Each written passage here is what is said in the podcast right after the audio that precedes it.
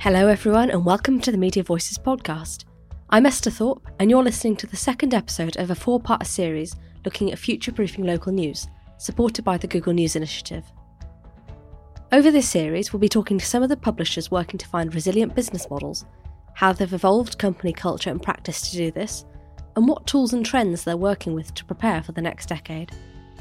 The first episode explored the historical context around local news, shifts in the UK and European markets, and what good local news might look like.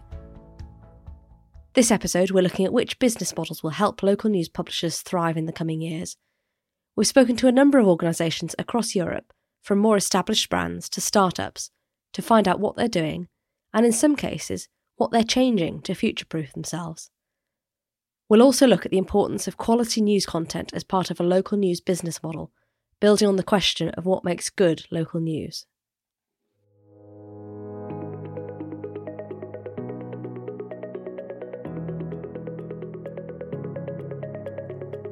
Before we get into the case studies, there were some top level points which came out of the discussions we had with experts for these episodes. One theme was how much print and digital came up as dividing terms when it came to business models. It can be easy to assume most publishers have embraced digital publishing by now, but profit margins in digital are notoriously tricky, and it's an area publications across Europe have really struggled with.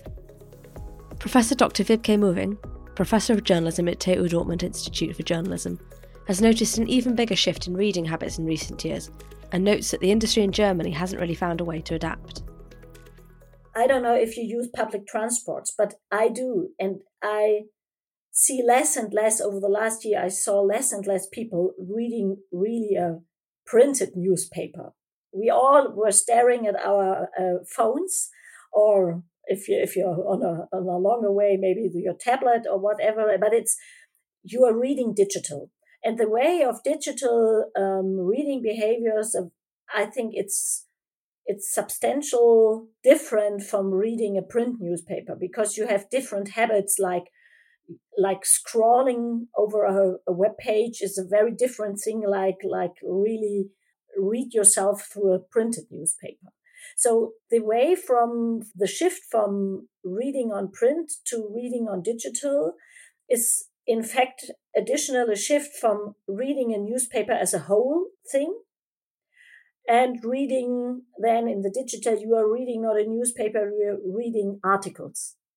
So until now, I don't know exactly if it's the same way in the other European countries, but paying just for one article is till now not a very common way of financing. Because the price then often we have some uh, trying of doing that, but the amount of paying then for one article is so high compared to the amount of uh, buying the whole newspaper that often people are yeah not willing to to to do this. Because uh, then it comes again to the question is it really worth it that's not to say there's no place for print in the local news landscape, but even in areas where locals are still reliant on print, they're not necessarily paying for it. Nicola Negrin, editor in chief of one of Gruppo Editoriale Athesis's daily newspapers, Giornale di Vicenza, shares what he's noticed in northern Italy. You have to know uh, we have a big problem with the with the copy because uh, the young people done by the, the newspaper. So the copies are are, are going down. For me, uh, it's a, a, real problem because if I, I have to think about 20 years mm-hmm. from 20 years, so I'm going to be uh, 57 year old. Uh, maybe I'm I'm still working. I'm and uh, I think, what about? And so for this, uh, we are we are trying to to work with a website and with some project to try to find I think it's a, a general problem.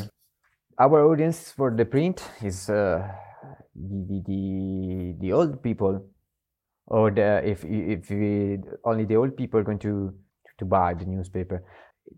But I have to say that uh, our our newspaper is in is in the bar when you go to the bar in in in and, uh, in, in, Italy we have uh, so in Veneto many osteria is like the, the little bar where, where the old people at, at 10 o'clock they are going uh, they are drink wine and um, you find a troop newspaper at in every bar.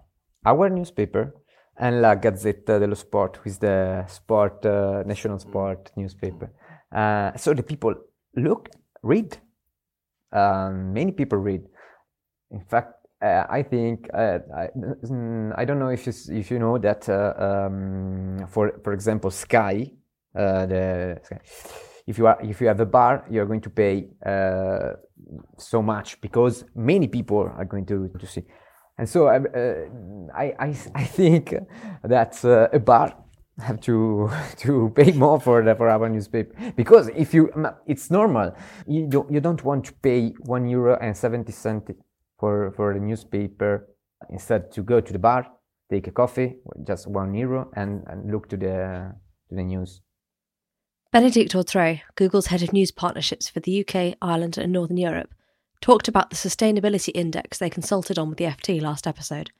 From that work, she saw that those heavily reliant on print revenue are in a far less sustainable position. So, those heavily reliant on print revenue are the least sustainability ready and it's exemplified by the pandemic.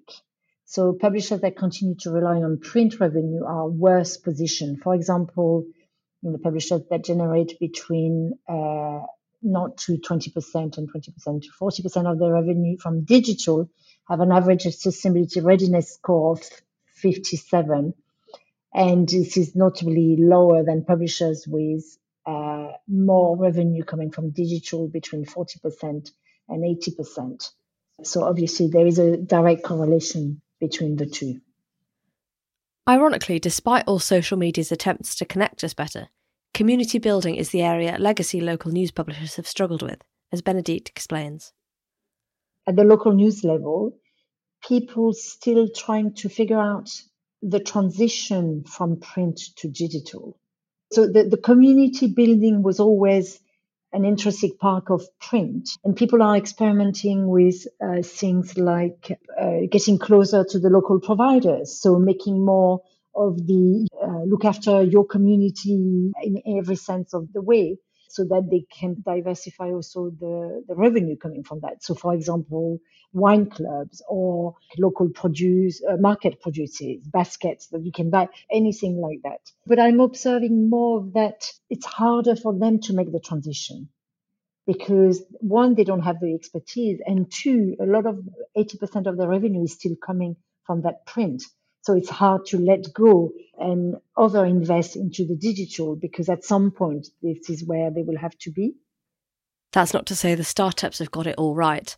Dr. Wiebke Möhring brought up something that we've had mentioned before when discussing local news that founders are often very motivated by the cause and the journalistic mission, but few have little idea about the business side of a local news business.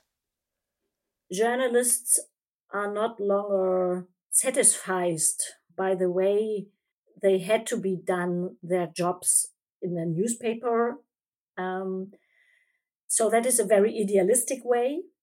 Then, of course, you have unemployed journalists. Uh, they find themselves maybe in a position that they don't want to move away and uh, are looking for other possibilities to, to do their job what they love. So that is maybe the root of coming out from a journalistic uh, professional perspective. And then you have an idealistic uh, additional way, like then it comes more to community, maybe non-professional, but it hasn't to be non-professional.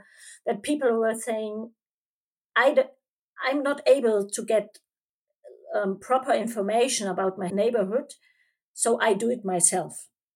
And um, this is a very, it's another approach of idealistic way. Um, but you see, it's the roots of new models are often idealistic and not business orientated. And maybe that is a problem. Uh, we, in, we have different um, organization who uh, starts now to give them some advices uh, how to do it on uh, on a proper business way just to explain what is a business model. Uh, where do you get your money from? How do, how do you get some insurance if if there if it comes um, to law and to to all the questions uh, of law uh, in the context of journalistic or media work? And um, so we have a lot of initiatives, and uh, a lot of them are doing good work, but struggling in, a, in the finance way. So they often work maybe with donations or with kind of subscriptions. You have to be a very idealistic and very, you have to really to have the, the feeling of empowering yourself because of your work. And it's, it's lovely to talk to them because they, they were so full of energy and full of, of, of uh, looking forward. I really hope um, that they find a way that it works out financial as well. Even for the most business savvy founders, there's not necessarily a model that is guaranteed to work for every area. The Public Interest News Foundation's Jonathan Heawood cooks up a couple of metaphors to make his point. I think it's more like making different lots of different cakes. You know, there's going to be a series of, of elements, but you can put them together in infinitely different different ways and some some of the cakes are going to end up being pretty inedible, and some are maybe going to be a bit too sweet. I mean, it looks to us, looking at, at our annual index, the outlets that are doing best tend to have much more diverse revenues. So there is there is a classic. Sorry, no, no, no, I'm mixing my metaphors, but there's you know, you do not put all your eggs in one basket. Everyone, as you know, is always talking about reader revenue. In the independent sector, that's still not a very significant part. It's about 22% of overall revenue. 52% is still advertising. My own view is that probably that balance needs to switch. And you want to see reader revenue making up more like half of the mix. And in some cases, it'll, it'll make up a lot more. And in some cases, it'll make, make up a bit less. I think it depends partly on the nature of the area. If you're in Manchester and there's a large potential market, and there's a big chunk of that which is pretty middle class, affluent, highly educated people that, that get it, that are prepared to subscribe, then you can really go all out on, on reader revenue. Other, other places that just isn't going to, it's just not there. You're going to have to think about ad revenue and just thinking about doing that in a sensible way. We'd obviously love to see more philanthropic funding available in general. And we, we think there is a role for government in, in carefully structured ways. Government can underwrite certain costs, could provide match funding, could provide tax breaks, tax credits, as we've seen in Canada. There's a lot of things government could be doing to actually help. But in my view, as a bridge to genuine sustainability, not necessarily as a long term subsidy, but just to get us through the current moment of crisis and opportunity.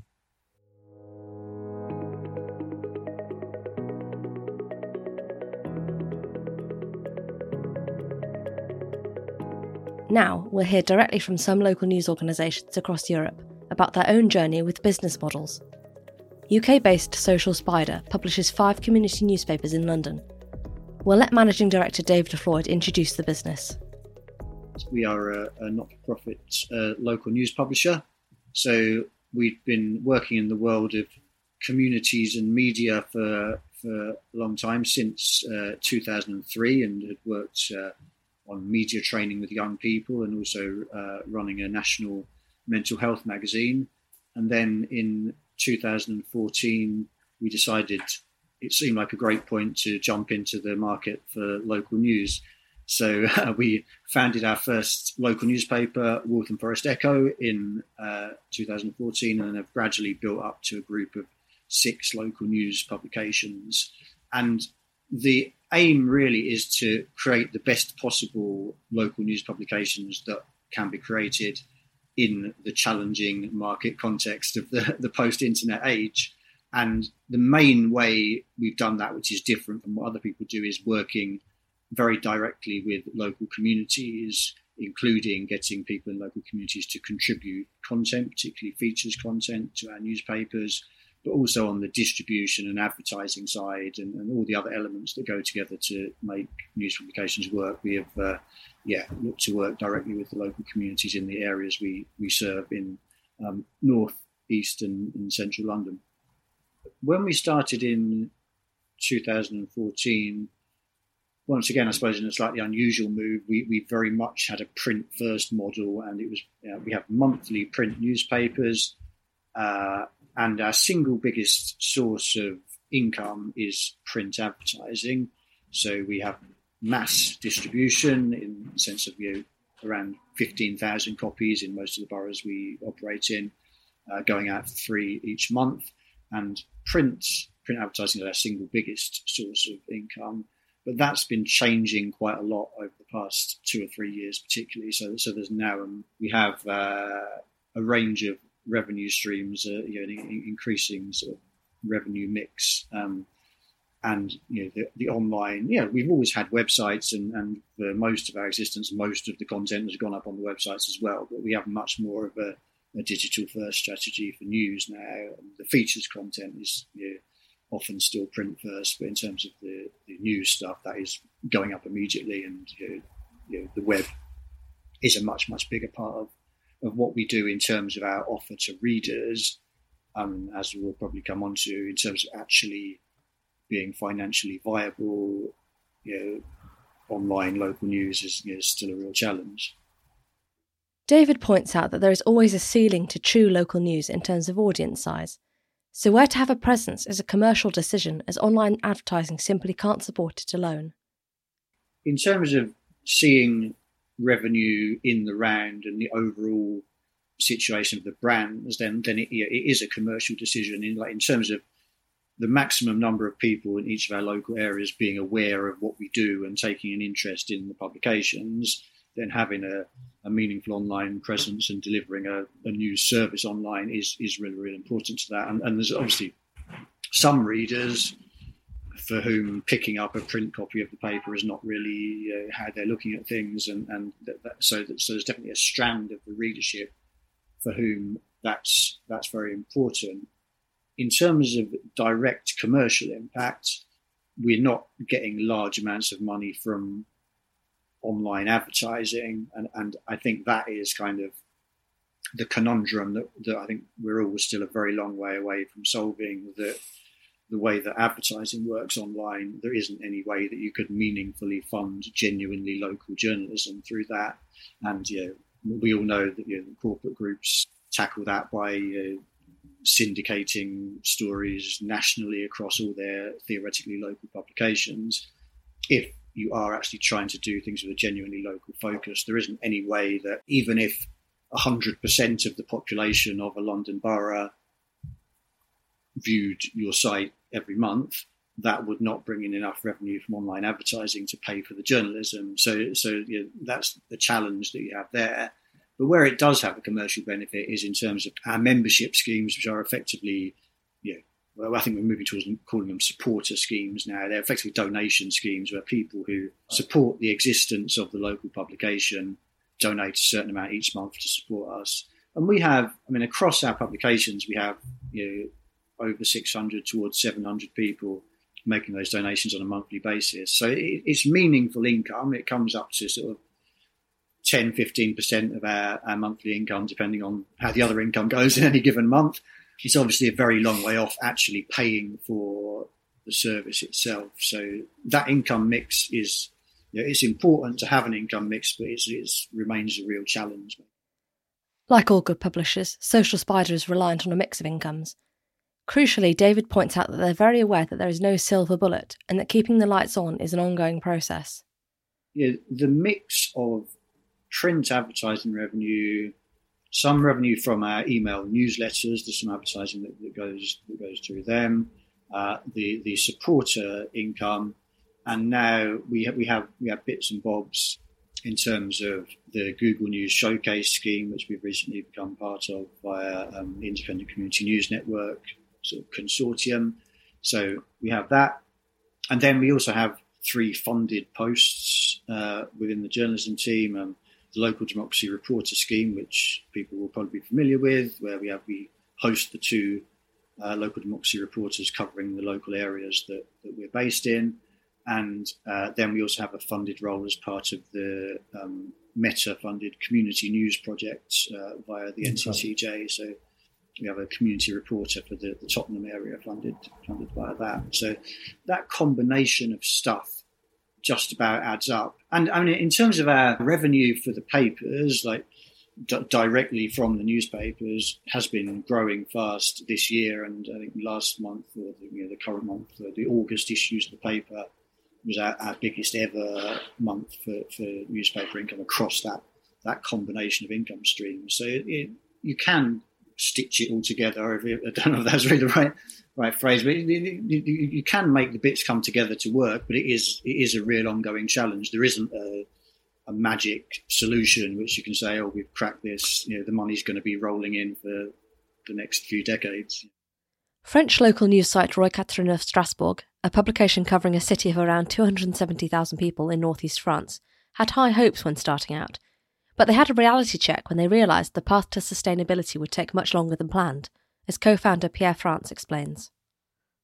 We, started in 2012. We had uh, very high ambitions because uh, you have to remember what it was the web uh, like 11 or 12 years ago. It was full of promises. Uh, it was easy. Uh, was for everyone. So uh, we wanted to build a media that was much more uh, easy uh, to read and much more in depth for news uh, with the accessibility of the World Wide Web at the time.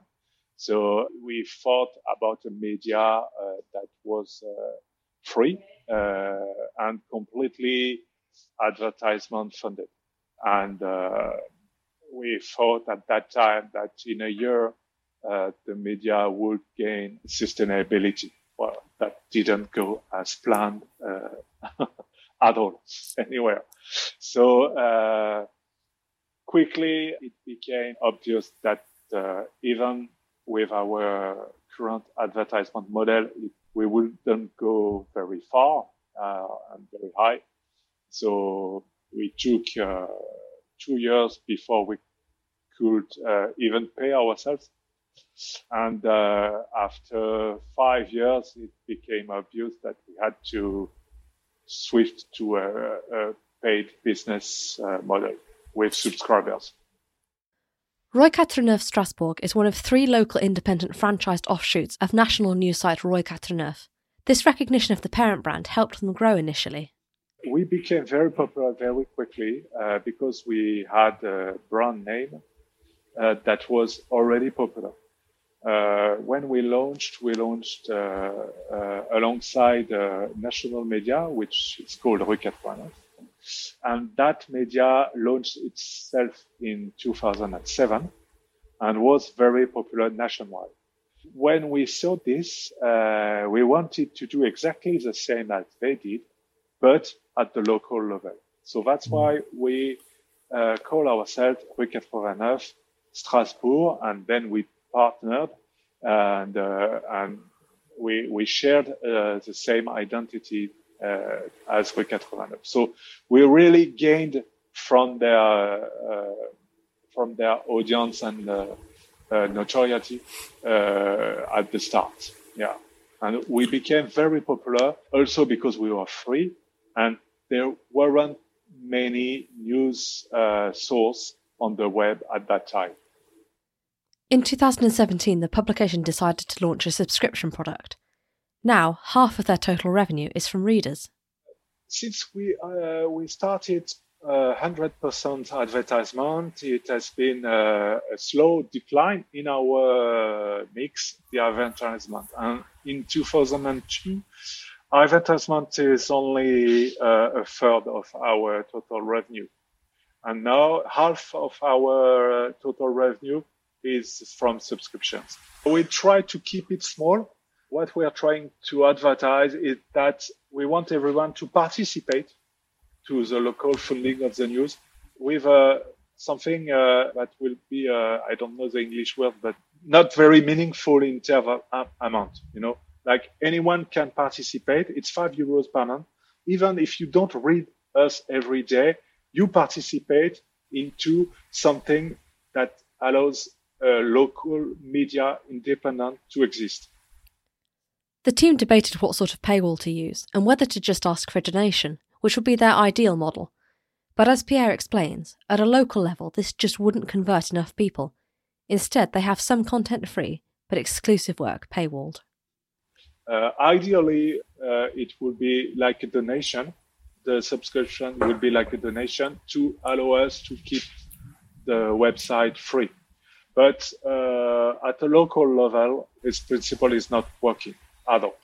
We don't have enough reach to convert like the 0.1% of our audience to a donator. So we have to use the paywall and uh, part of it is uh, part of our production is behind the paywall. Most of, of our inquiries, uh, our exclusive work is behind the paywall. So the, the principal benefit for, for the subscribers is to get past the paywall. Uh, although this is not an ideal system, uh, that's the only one that works for us. We'll dive a bit deeper into DC Thomson later this episode.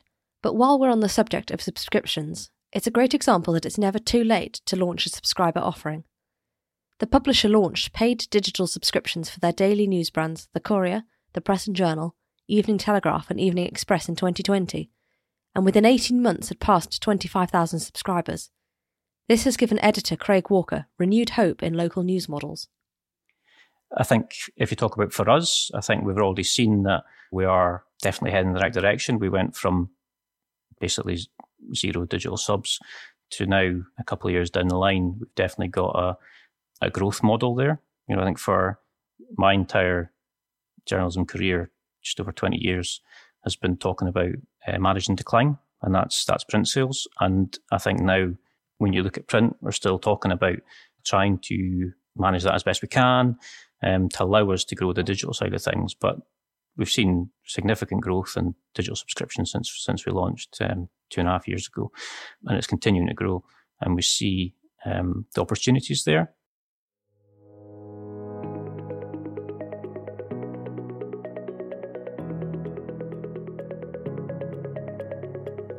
Editorial and commercial are perhaps sometimes unfairly pitted against each other in media. But a common theme that came out from all our interviewees was that for any business model to be successful, the content has to be good.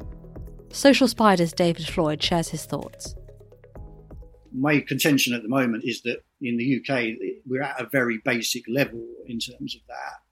The problem in London boroughs is that in the vast majority of them, there is not any local news product that is in any way any good. For the first starting point is, is how can we produce a good local news product which a hypothetical individual person in a local area who wants to know what's going on and wants to find out about more about their local area could reasonably want to read because it would be useful to them. And then once you get beyond that, you may want to use exciting and unusual methods to refine that approach. But currently, that that basic thing of how do we produce a good product is not being fulfilled in any in any meaningful way in, in, in, as I say in most London boroughs and in many other areas beyond the big cities in, in the UK. So so it really is uh, we've got to fix things at that basic level and then and then begin to move forward. The Public Interest News Foundation's Jonathan Heawood thinks that the old print local news model of trying to cover a breadth of content just doesn't work in the digital space. Instead, publications need to go deep and focus on content national brands can't cover. Maybe the best way to think about it is the d- distinction between breadth and depth.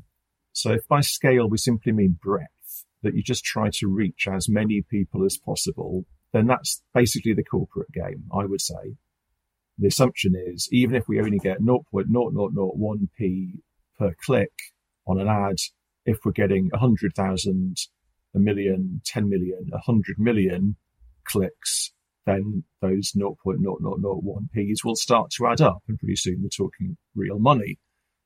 Um, so that's breadth, but but then but the nature of the content and the nature of the engagement is incredibly shallow if that's the strategy that you're pursuing. Unless you've got the resources of a big big national brand like the Mail or the Guardian or the Times or the Telegraph, which can do scale in a way that has also got quality to it. But I think what we're seeing in the regionals in the UK and we're seeing it in other markets as well is a sort of very pure focus on breadth.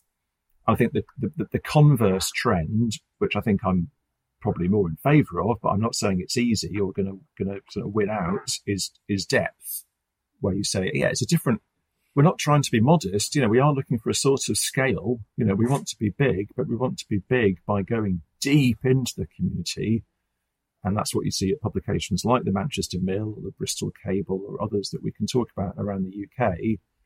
They're not trying to reach hundreds of millions of people. They're trying to reach maybe a few tens of thousands of people, a fairly significant proportion of the local audience, but they're trying to reach them with stories that really hook them in that really sort of get them coming back and seeing that site as a, an ally, hmm. as a, as a, as a partner, as a, you know, something that's on their side, not just the thing that you hit for seven seconds to find out what time Strictly is on tonight.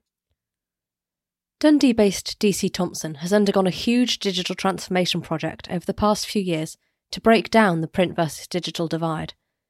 It's starting to pay off in terms of mindset changes and workflows, as group features editor Jayne Savva explains. So on the Sunday Post, we were very much print focused, while the local newsrooms were going through this huge digital transformation um, called Apollo, and that started um, over two years ago. So that was all kind of going on, and I came into that a lot later in the day. So when I came into it, we, we had very much a print features team who were just kind of focused on filling the the supplements that we have, so the weekend supplements, the food and drink supplements, um, and that was very much a separate team. And on the other side, we had digital mini publishing teams who were digital focused, told not to really think too much about print, just make sure that they're doing the best job they can for to provide content for online which was great. We had two teams with very different um, skills and focuses. Um, so one of the things I've been working on is bringing those two teams together so that basically we are whatever we do for print has to work online as well. There's not really any room for having just a print feature or just a digital feature. It has to work for both. So I'm trying to bring this into the middle, which has been a challenge because the mindsets on both sides are quite different and the skill sets are different. But it's actually been quite amazing to work with the two teams and bring them together um, because we're able to, the digital guys are able to teach um, our print journalists more about the data and using the dashboards. And we've got an amazing audience team as well. So we're bringing together, we're learning together, and we're really kind of analysing what is working online and trying to stop doing the things that aren't working online, which means redesigning the print products to really fit with what's working online. So it's just bringing those two things into the centre rather than just, oh, that's a print feature or that's a digital feature. Perhaps unsurprisingly for a features editor, Jayne is passionate about the place of features in local news content. She explains why surprising and delighting audiences with good quality feature content can actually encourage them to stick around for longer something that's important to publishers of every business model type. I've always been really interested in features, but newspapers felt it was news, very news first. Whereas I suppose part of my job and the reason I've been put in this role is really to we, we see features as being a, a, a really integral part now in the content that we're offering. There is a real kind of problem with news avoidance and trust, um, as we know across the media the nationals, um, it's a real issue there. Locals less less so. But this idea of if we can just if we can surprise and delight the audience, we can tell them stories that they might not have been expecting and build the habit. So coming up with franchise ideas, um, health and well-being. In fact, you talked about business there, or food and drink. Stories are some of the most read and most engaged with. And quite often that's focusing on local food and drink local entrepreneurs, young rising star chefs, um, the stories behind the businesses, the coffee shops that people frequent, they've been largely really popular. So yeah, I mean, I think this idea of, of features not being important is actually the opposite to that. Features are seen as, as incredibly important and, and especially with stopping the churn. So someone might click on a, a crime and court story, which they very often do. It's one of the biggest drivers because you know they won't have a nosy or maybe it's somebody that, that they know might be involved, but then they might be more likely to then unsubscribe immediately because they've had you know got what they came for. But with with features, the hope is that you can really engage them and, and keep them for longer. so people might stick around for the features. A common criticism of some well known local media sites is that they cover too much easy fluff stuff. But as long as it's relevant and serves a local audience, fluff has its place in local media too. I mean, that's right. I, I worked at the Daily Record for eight years and we, we were known as the Fluffs. um, I feel like i am having my day in the sun now that we're, we're actually like seen as, as important again. And, and I think you're seeing that across the media landscape from the New York Times to the Guardian. They're all investing in their features, their health and well-being, their lifestyle, especially since lockdown and, and the pandemic. I think people are more interested in how they can look after themselves and they're looking for something positive. There's been a lot of dark times recently, and I think that filters down to what, what we're looking for locally as well. On a local level, we want to be, we spent a lot of time in our communities, didn't we, um, during lockdown, and, and I think a lot of us rediscovered our own backyards and we are telling people this is what's going on, this is what people are up to in your area. You can get involved with that too. You know, spot uh, highlighting inspirational people that could be somebody that they live next door to. It's that kind of feeling of community and that we are part of that community and we are living and working among you and celebrating these people, these normal people with extraordinary stories. In the first episode of this series, Dr. Wiebke Möhring said that she believed the root of the issues many local news organisations were facing was that they forgot about the needs of their users. Ensuring content is genuinely high quality is one part of solving this puzzle.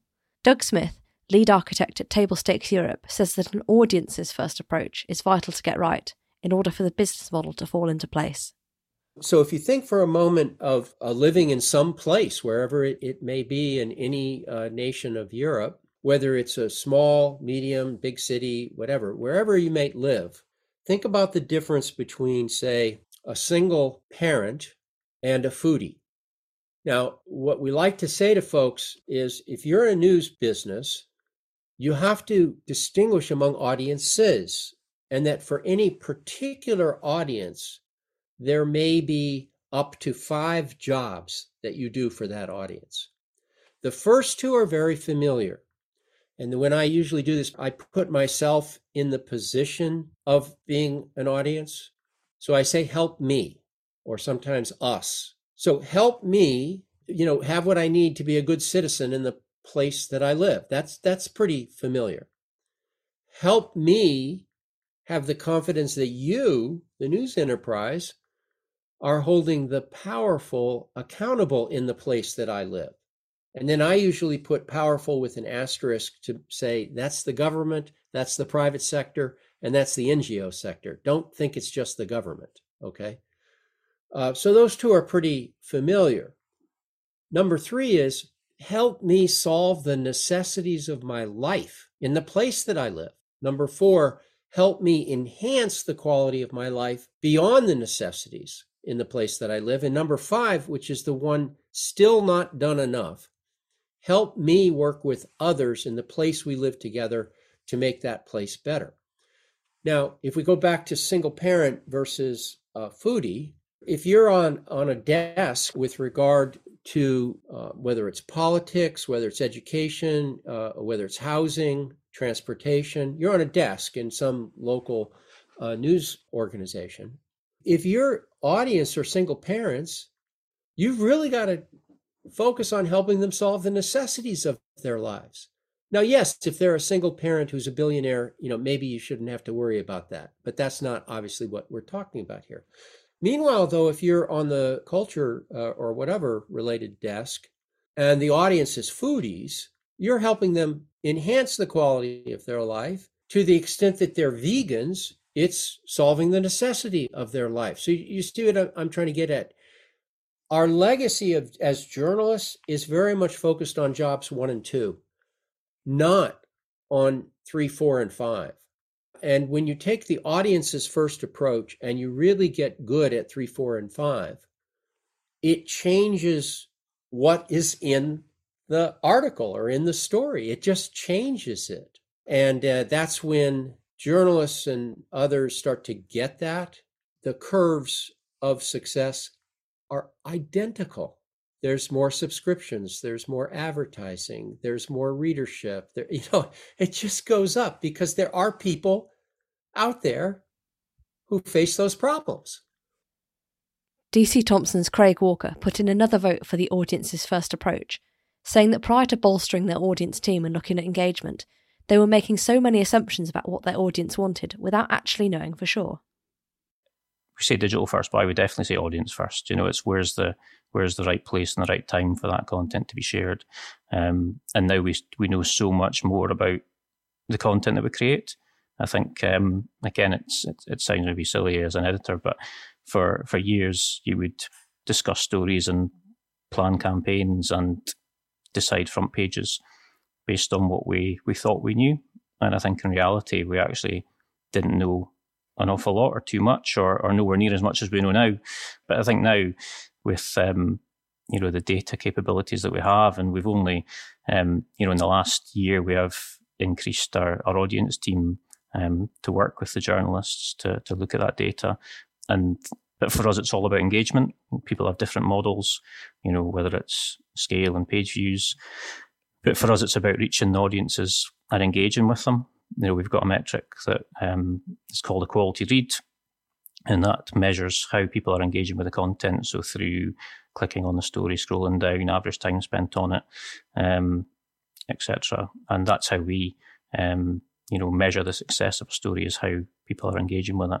And that allows our journalists to then respond and react you know through that data to see this has actually landed with the audience there is an interest in this and um, how can we continue to to serve that audience and their you know their needs? Emily Hewett has been the head of audience development at dc thomson for just over a year now.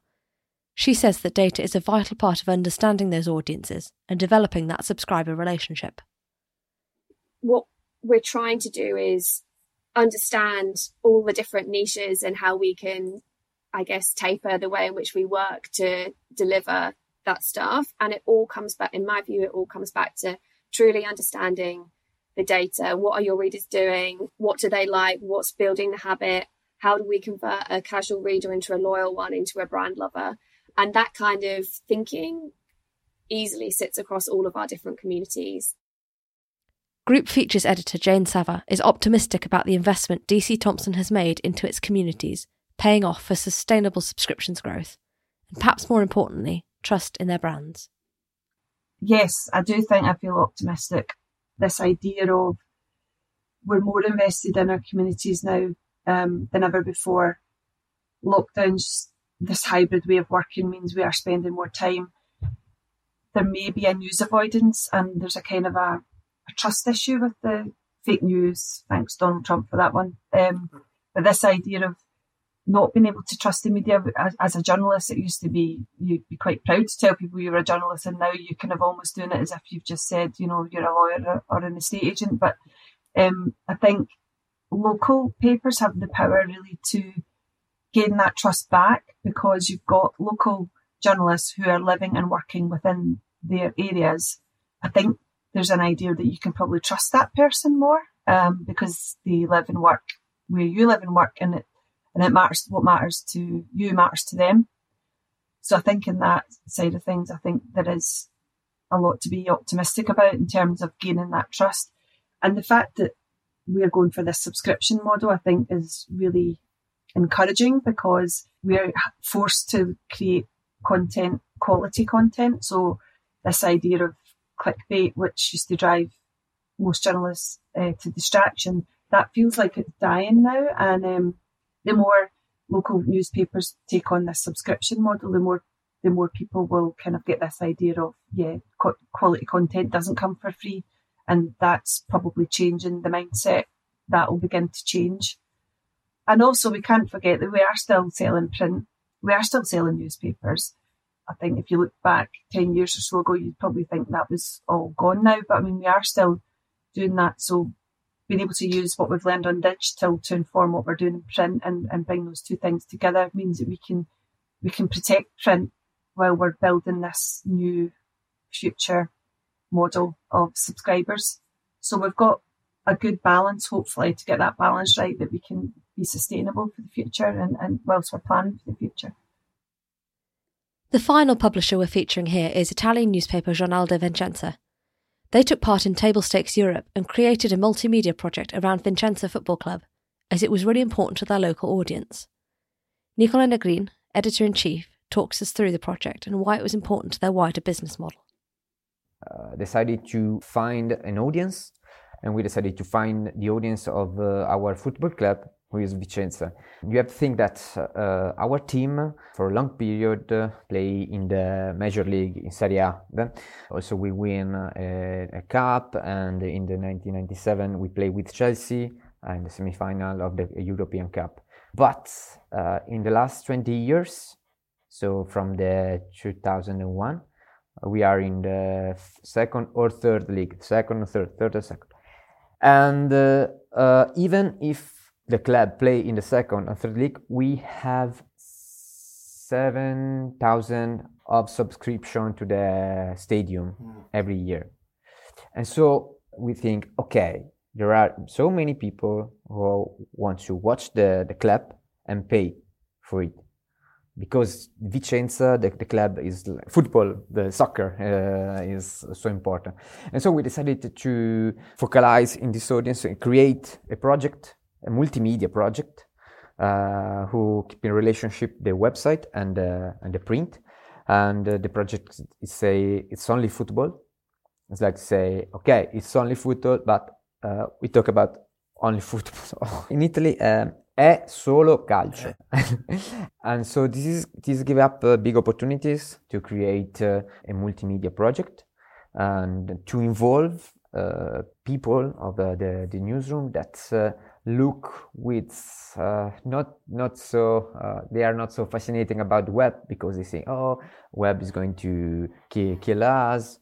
But for me for the other guy Nicola who worked from with me uh, it's like it's only an opportunity. And so the people uh, in this period are going to see that ah, okay uh, you create uh, uh, it's uh, like a, a, group and you, we are trying to create a community because uh, a, a, solo calcio uh, it's only football uh, we, we call the, the house of the, the football fans as part of their aim to build trust in their journalism in the community they got fans to participate in the events something which almost throws back to the old days of local journalism when people could see themselves in the print papers. This is a beautiful example of translating this for the digital age. The fans also could uh, participate to, to, to this uh, to this event. It's like try. It's not so easy uh, because uh, uh, people are not. Um, they have to create also the habits because uh, it's not so too easy to, to, to watch for an hour to a video in the in the PC or or, or the or the smartphone. But it's going well. Also, the podcast we talk about football in uh, not not serious way. We're going to joke. We are recording 52 episodes we are going to the, uh, and so this year um, maybe we are going outside the newsroom and uh, record some bar or other place because they invite us and so it's like a way to um, create a relationship with the, the, the territory. And also uh, for me it's very important uh, that people um, see the journalists because maybe uh, sometimes people uh, think about the journalist what's an, an, entity. No we are real people and common people. Uh, and so it's going well although it's early days the publisher is placing importance on digital subscriptions as part of the title's future. Now they have to work on communicating that to their audience. We have to communicate to the people what we are giving some content exclusive content. And we have for me to create like vertical and deeper content. You know don't, I, I don't know if you know the post. It's a media of uh, an only website media in italy. Mm-hmm. And they are collecting success because they uh, started to, to make a slow journalism okay so uh, to comment what the, the journalists wrote it's so easy and they and then to um, tell the people to speak to the people in a clearly way and a deeper way and to, to, to give description of the reality, but basic, but deeper. Mm. Uh, they have many, many, success because uh, the people want this in their way. So if we're talking about the, the young generation, they want a video, a short video. But for me, we have to uh, return to this because what uh, in in these 18 years, what I say is that the the old generation think about the newspaper like, uh, like as I say, entity. We are over the people.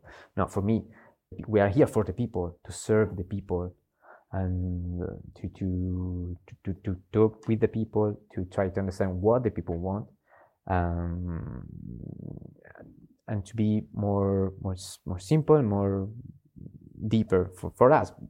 Give the people what they want, not to give the people what we want. We have to go to the people, not say to the people, oh, come here. No, no, we are coming to you.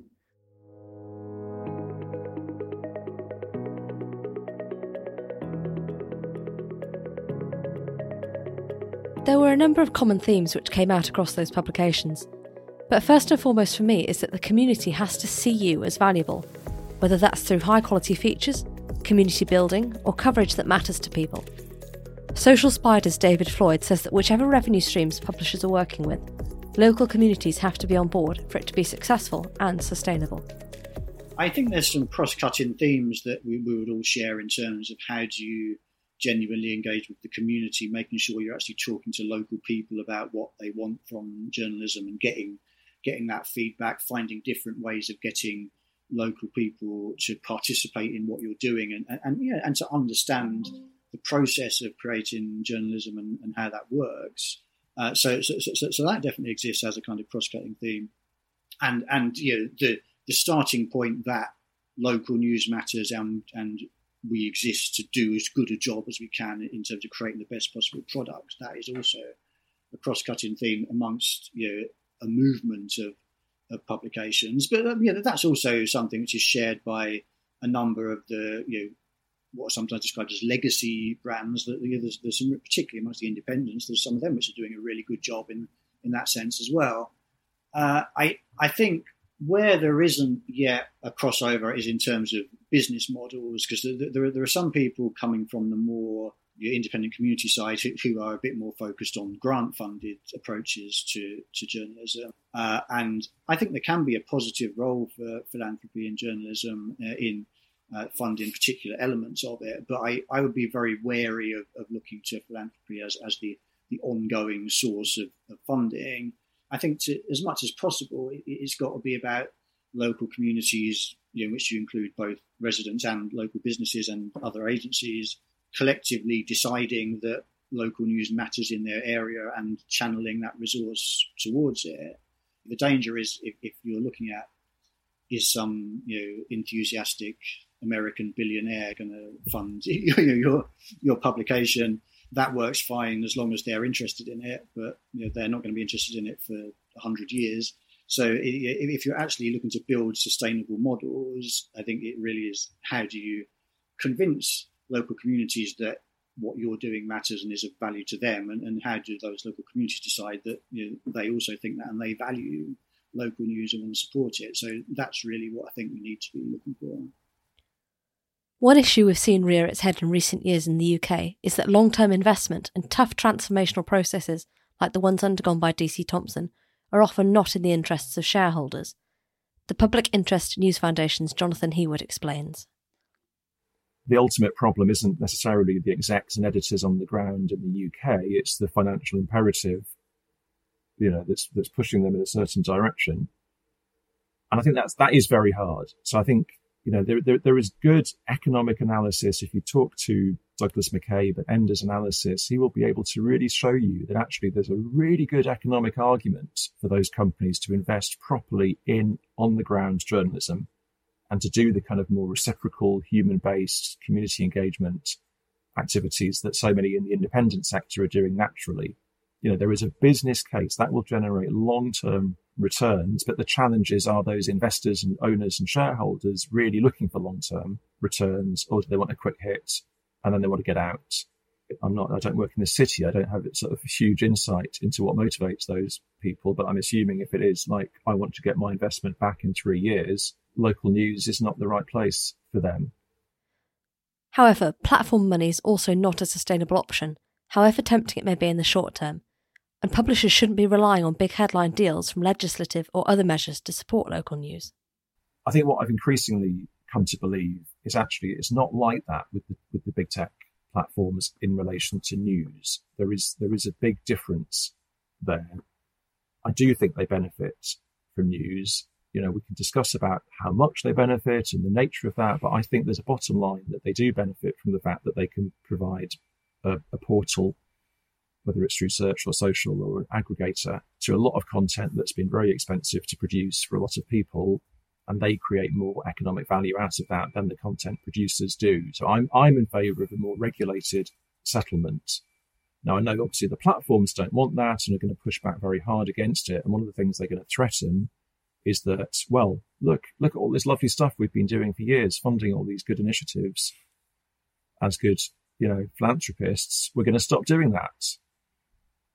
And I have to say, I sort of like, you know, this is a really hard one but I think I come down on the side of saying, well, ultimately, if that's the price for a more transparent and accountable relationship between the news industry and the big tech industry, I think it's a price we have to pay.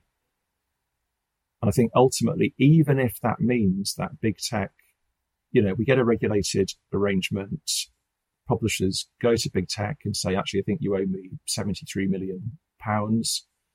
And big tech says no and you go to the regulator and the regulator says, actually, to be honest, they're right. They don't owe you that. We've looked at the data. They're not profiting to the extent that you say they are. It may sound like cutting off your nose to spite your face, but I think I'd still rather be in that place than where we are now with it, with this kind of piecemeal drip feed. Oh, we'll throw some crumbs there. We'll throw some slightly bigger crumbs over to sort of bigger outlets like News UK or The Guardian because they've got more political muscle I don't think that's sustainable either. And I think even if we had that worst case scenario where actually big tech owes the news industry nothing, well, maybe that then stimulates serious innovation on the news side where we think about, well, what's the kind of platform model that we'd like to have that has got a healthier relationship with news?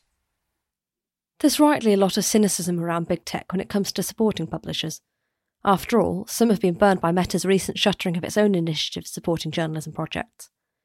Financially, Google has done more to support local news and news initiatives than any of the other platforms. But why does news really matter to Google? Just a note here that this series is supported by the Google News Initiative. Benedicte Autret gives her version of why local news is important to Google. So, if you think about what Google is about, and this is important because if you if you keep that question in mind, it, it also helps differentiate with the other big tech uh, providers. The core of our product is search. And what does search do is connect users with answers to their questions and sending you to that answer. The pandemic has shown that people are very and even more so interested in what's happening in their local communities. And I, I don't think that's going to go away and that's going to be reinforced even more so. So from that sense, Google has an interest in providing relevant information to the people where they are and connecting them with answers to their questions that are the most relevant. And so if you think about it, it's a kind of, uh, it fulfills our commercial mission, if you will, because we our revenue is made on the back of advertising uh, when people look for something. And, and frankly, everything that Google does is centered around the users. There is also an ecosystem play that is at stake. So we're very alive to the health of the ecosystem for us to serve our users very well. So I think of it as the uh, triangle. So where you have the users, the advertisers, and the publishers. And so if you think about the needs of the users, you have your answers as to why Google is interested in local news. And also, um, users come in very shapes.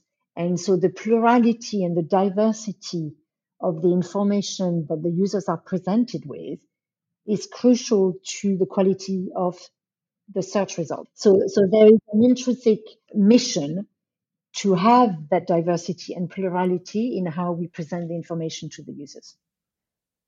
Much of the Google News Initiative's work is focused on supporting publishers to find sustainable models rather than just handing out money. Benedicte says that the company is trying to find long term solutions to support the ecosystem. It's in our interest that the providers of quality information are healthy and sustainable in the long future, because then we have a healthy information ecosystem. So, so we're very much in it to find solutions for the long term, but we should not be the one dictating what those solutions are. We should uh, enable the the publishers to find the path that will work for them and link to their strategy. We should not be dictating what it should look like. That's all for this episode. Thank you so much to our guests for their input and to my co host Peter Houston for the many hours he spent conducting the interviews for this series. Part 1, a big picture look at the state of local news, is live now and should be available just below this one in your podcast player. Part 3 will be live next Wednesday, so make sure you're following Media Voices on your podcast platform of choice, or you can subscribe to our daily newsletter over at voices.media. If you have any thoughts from this series that you'd like to share, you can get in touch with me on news at voices.media, or even better, start a post in our community forum. You can register for free on voices.media and join the 100 plus other publishing professionals already discussing everything from third party cookies to SEO struggles. A final thanks to the Google News Initiative who are supporting this series. They work with publishers and journalists to fight misinformation, share resources, and build a diverse and innovative news ecosystem. Find out more about their programs, tools, and resources at newsinitiative.withgoogle.com. Next week, our third episode will be looking at company culture and internal transformation to get local news organisations into the best shape possible. Until then, goodbye.